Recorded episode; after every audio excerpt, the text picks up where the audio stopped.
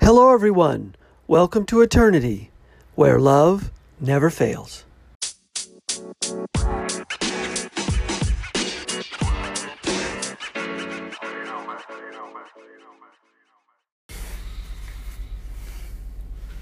Hello, everyone. Thanks for listening. This is the Eternity Bible Study Podcast, where we walk through the Bible together every weekday, Monday through Friday.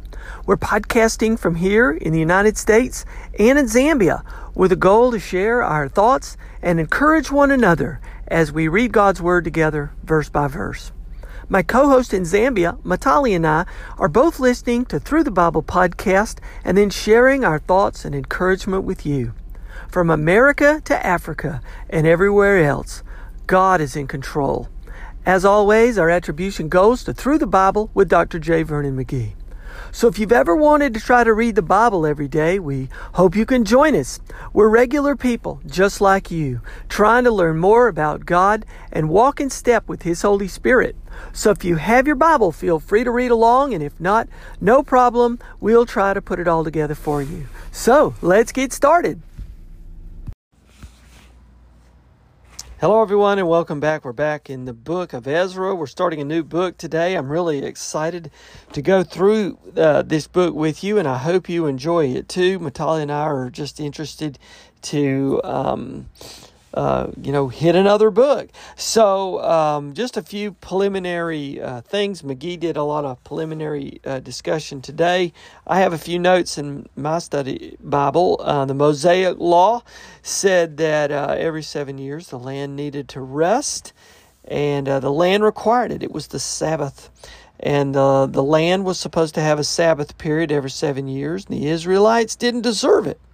And they didn't observe this for 490 years. So God said, I'm going to have to send the nation into exile to Babylon, then to Persia for uh, that would be 490 years that they had ignored the Sabbath every seven years, and that would be 490 divided by seven is 70 years. And so that's how many years the Israelites were in exile. So God's word, even the smallest letter of the law, had to be obeyed.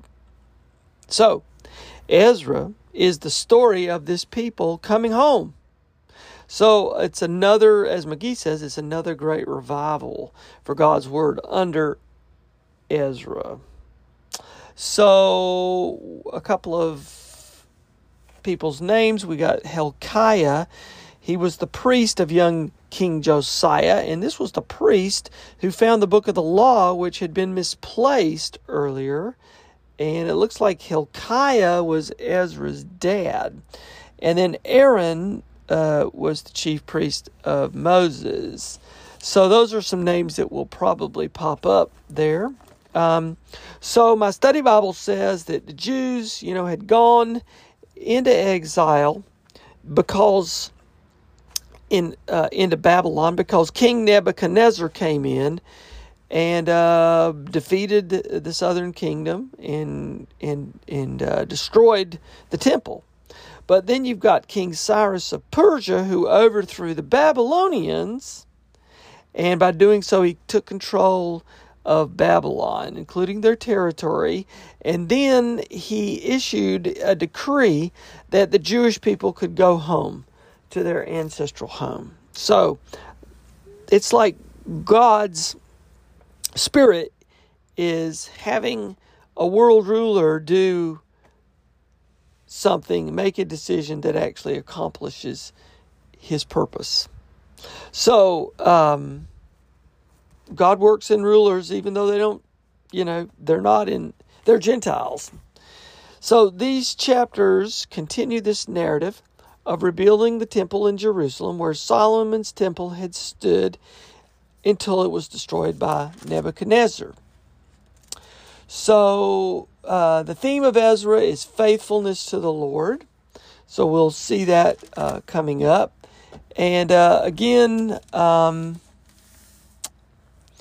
this exile, it shows, was not the end of the story for God's ancient people or of their calling to bring light to the world. So, Ezra, we're going to see, stresses God's providence and mercy in moving the imperial rulers to favor his people in raising up new shepherds uh, to, to serve them, especially Ezra. Now, Ezra is the central character in this story, and this story is a story of starting over. And so he comes back with the second wave of returnees, and when Ezra comes back on the second wave, it causes sparks to fly. And we see some characters of secondary importance, including we see three Persian kings King Cyrus, King Darius, Artaxerxes. We see Zerubbabel, who uh, apparently leads the first return and the rebuilding of the temple. We see workers of the temple to rebuild the temple and many Israelites. Um, who apparently had married foreign women with pagan worship practices. So uh, we're going to see uh, sort of this outline followed. We have King Cyrus's decree, return of the exiles, then the return of the exiles to rebuild the temple to its original site. And um, so then um, we see King Darius discovers and reaffirms Cyrus's decree because the work had stopped and started and stopped and started. So King Darius is the next king and he reaffirms this decree.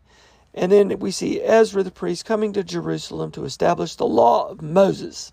And we've got another king, Artaxerxes, gives Ezra the authority to establish the Mosaic law. And then, sort of this fourth division of this book is King Ezra, uh, Ezra discovers and confronts the problem of this intermarriage. And I, I think it's probably not so much intermarriage as it is with the people that they're marrying are worshiping foreign gods. McGee only gets into a couple of uh, uh, scriptures here, a couple of verses. So that's what we'll do. Verse 1 in Ezra chapter 1 in the first year of King Cyrus, king of Persia, that the word of the Lord by the mouth of Jeremiah might be fulfilled. The Lord stirred up the spirit of Cyrus, king of Persia, so that he made a proclamation throughout all his kingdom and also put it in writing. Quote, Thus says King Cyrus of Persia, the Lord, the God of heaven, has given me all kingdoms of the earth, and he has charged me to build him a house at Jerusalem, which is in Judah. Okay, so boom. We start off with King Cyrus issuing, issuing this proclamation to allow the Israelites to come home. It's the story of God's work to fulfill his promise by bringing his people back from exile and establishing them once again in their land. And the prophet Jeremiah had foretold this that an exile would last 70 years. And after that time, Babylon would be punished and Judah restored. Cyrus's proclamation, according to my study Bible, is only the beginning of, of a series of events that will fulfill the prophecy. Okay? So we're going to see that and develop that a little bit more as we continue our study into the book of Ezra, a study of starting over. Wow, isn't that something we all need to hear? So, uh, we're going to turn the rest of the podcast over to our co host in Zambia, Matali. Matali, I hope you're doing great. Look forward to hearing your take on this study today. And as always, from me to all of you, God bless you Keep your hearts centered on Christ on this great spiritual battlefield. And we'll see you next time tomorrow as we continue our study through the book of Ezra. And as always, our prayers go up for sweet Emma and sweet Jean.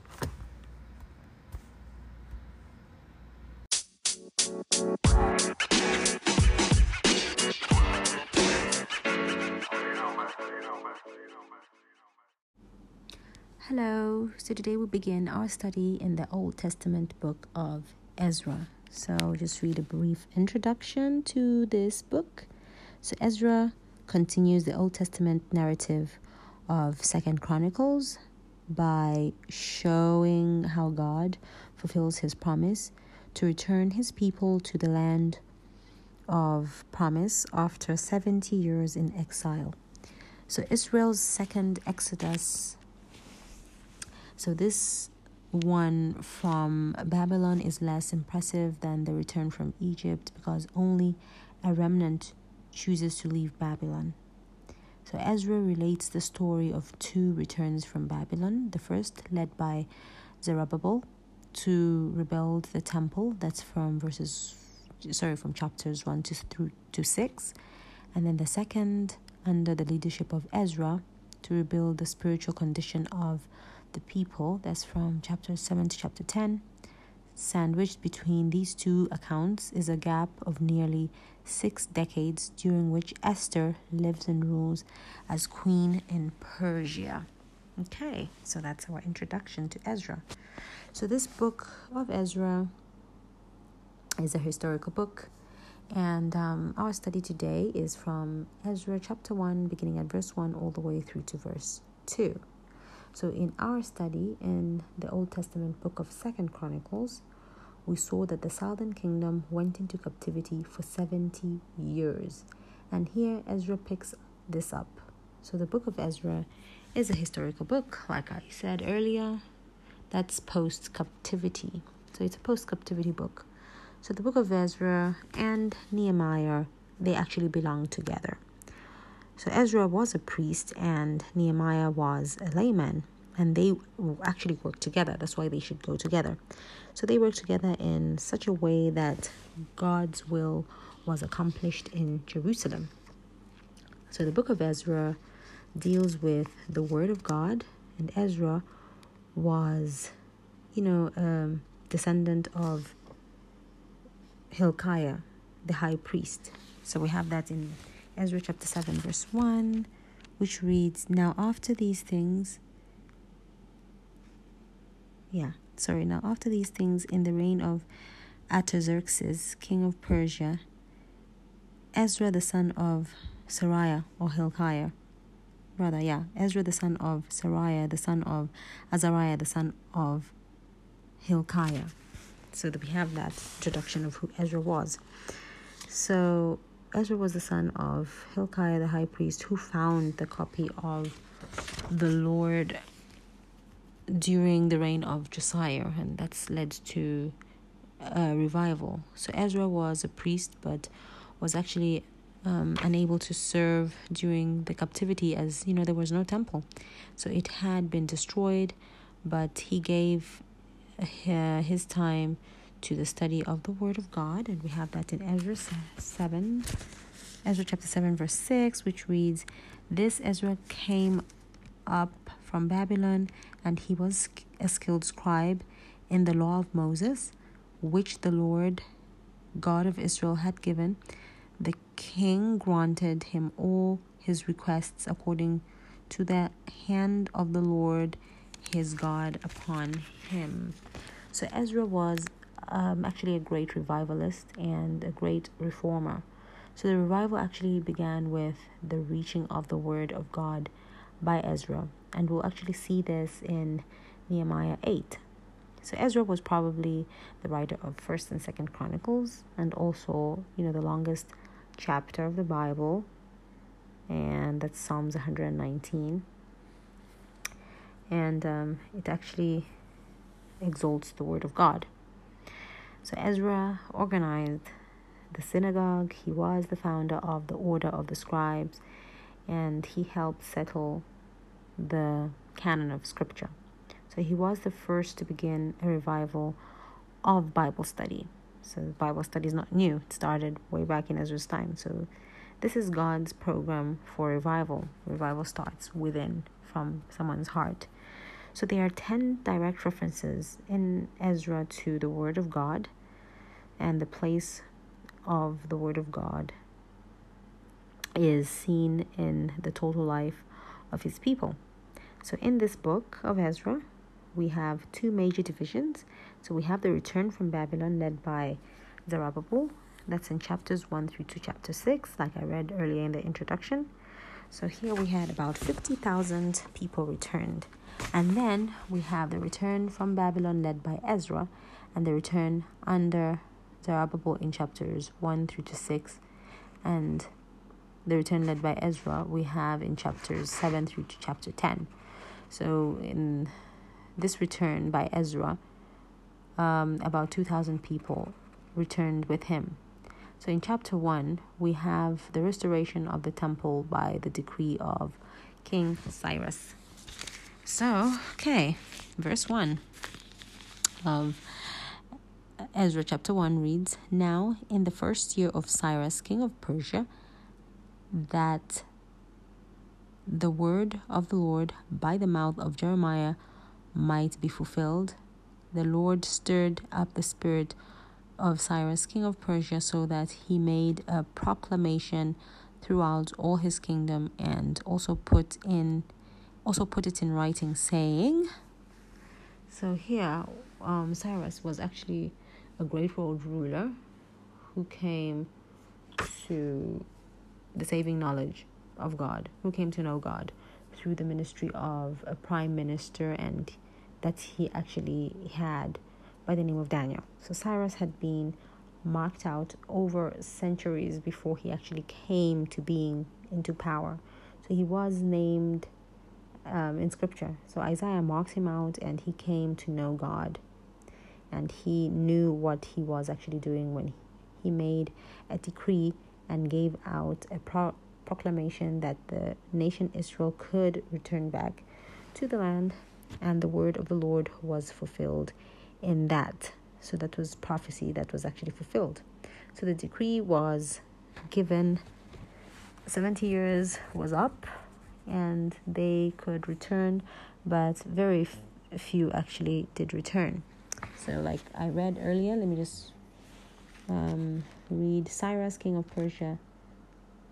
Sorry, um, the, the Lord stirred up the spirit of Cyrus, king of Persia, so that he made a proclamation throughout all his kingdom and also put it in writing, saying, verse 2 Thus says Cyrus, king of Persia, all the kingdoms of the earth, the Lord God of heaven has given me, and he has commanded me to build him a house at Jerusalem, which is in Judah. So, all the kingdoms um, that they're talking about here, uh, these were the kingdoms that were actually in existence at that time. So, Cyrus was the king of all these kingdoms, and he made this decree.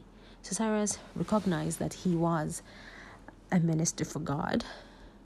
And, you know, rulers are part, uh, not part, sorry, rulers are actually put in those positions for God, in the positions that they have to lead. So they are ministers for God, whether they actually know it or not, whether they are just bad or whatever it is.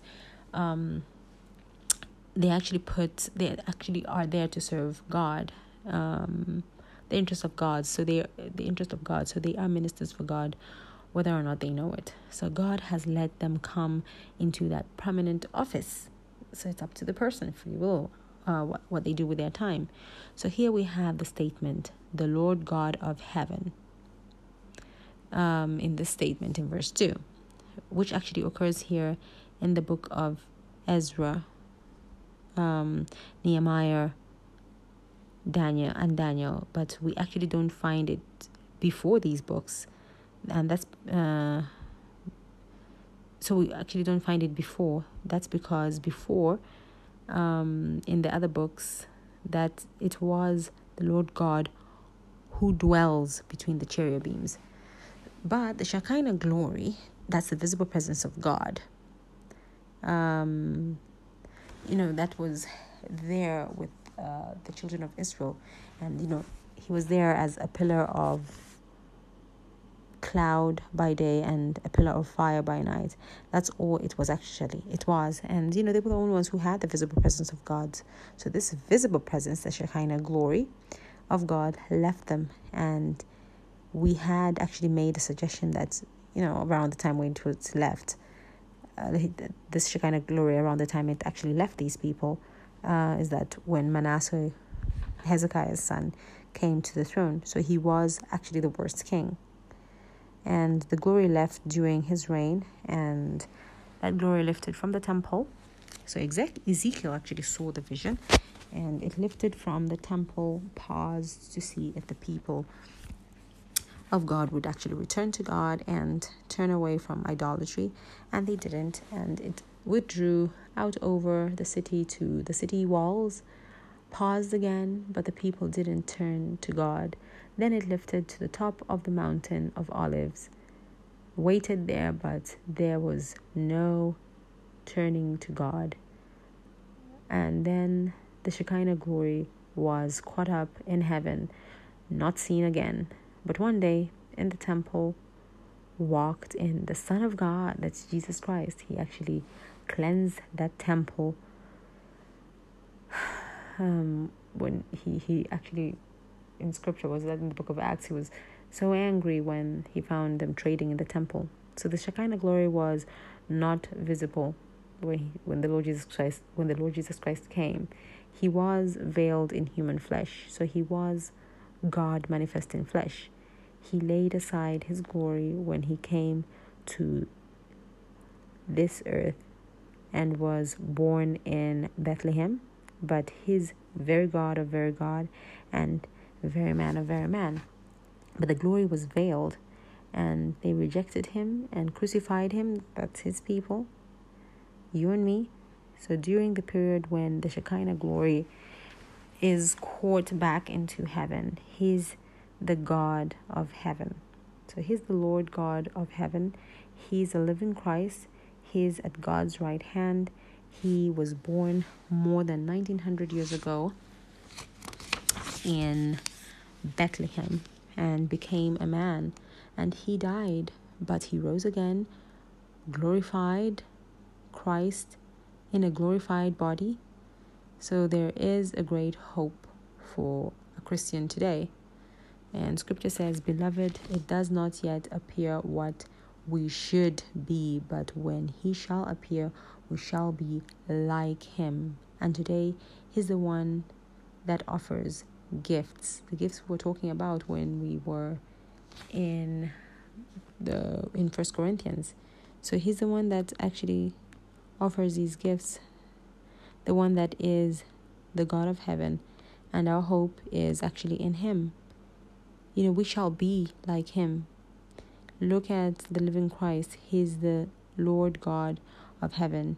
Even Cyrus, king of Persia, recognized that. And God had given him the kingdoms of the world. So today, choose Jesus Christ because He is the living Christ. We have a living Savior, the Lord God of heaven. As scripture says, He is the Lord God of heaven. Okay, so this was our introduction to the book of Ezra. Exciting stuff. And looking forward to having you on the ride. Thank you all for listening in. God bless you all and have a pleasant, pleasant day. Bye bye.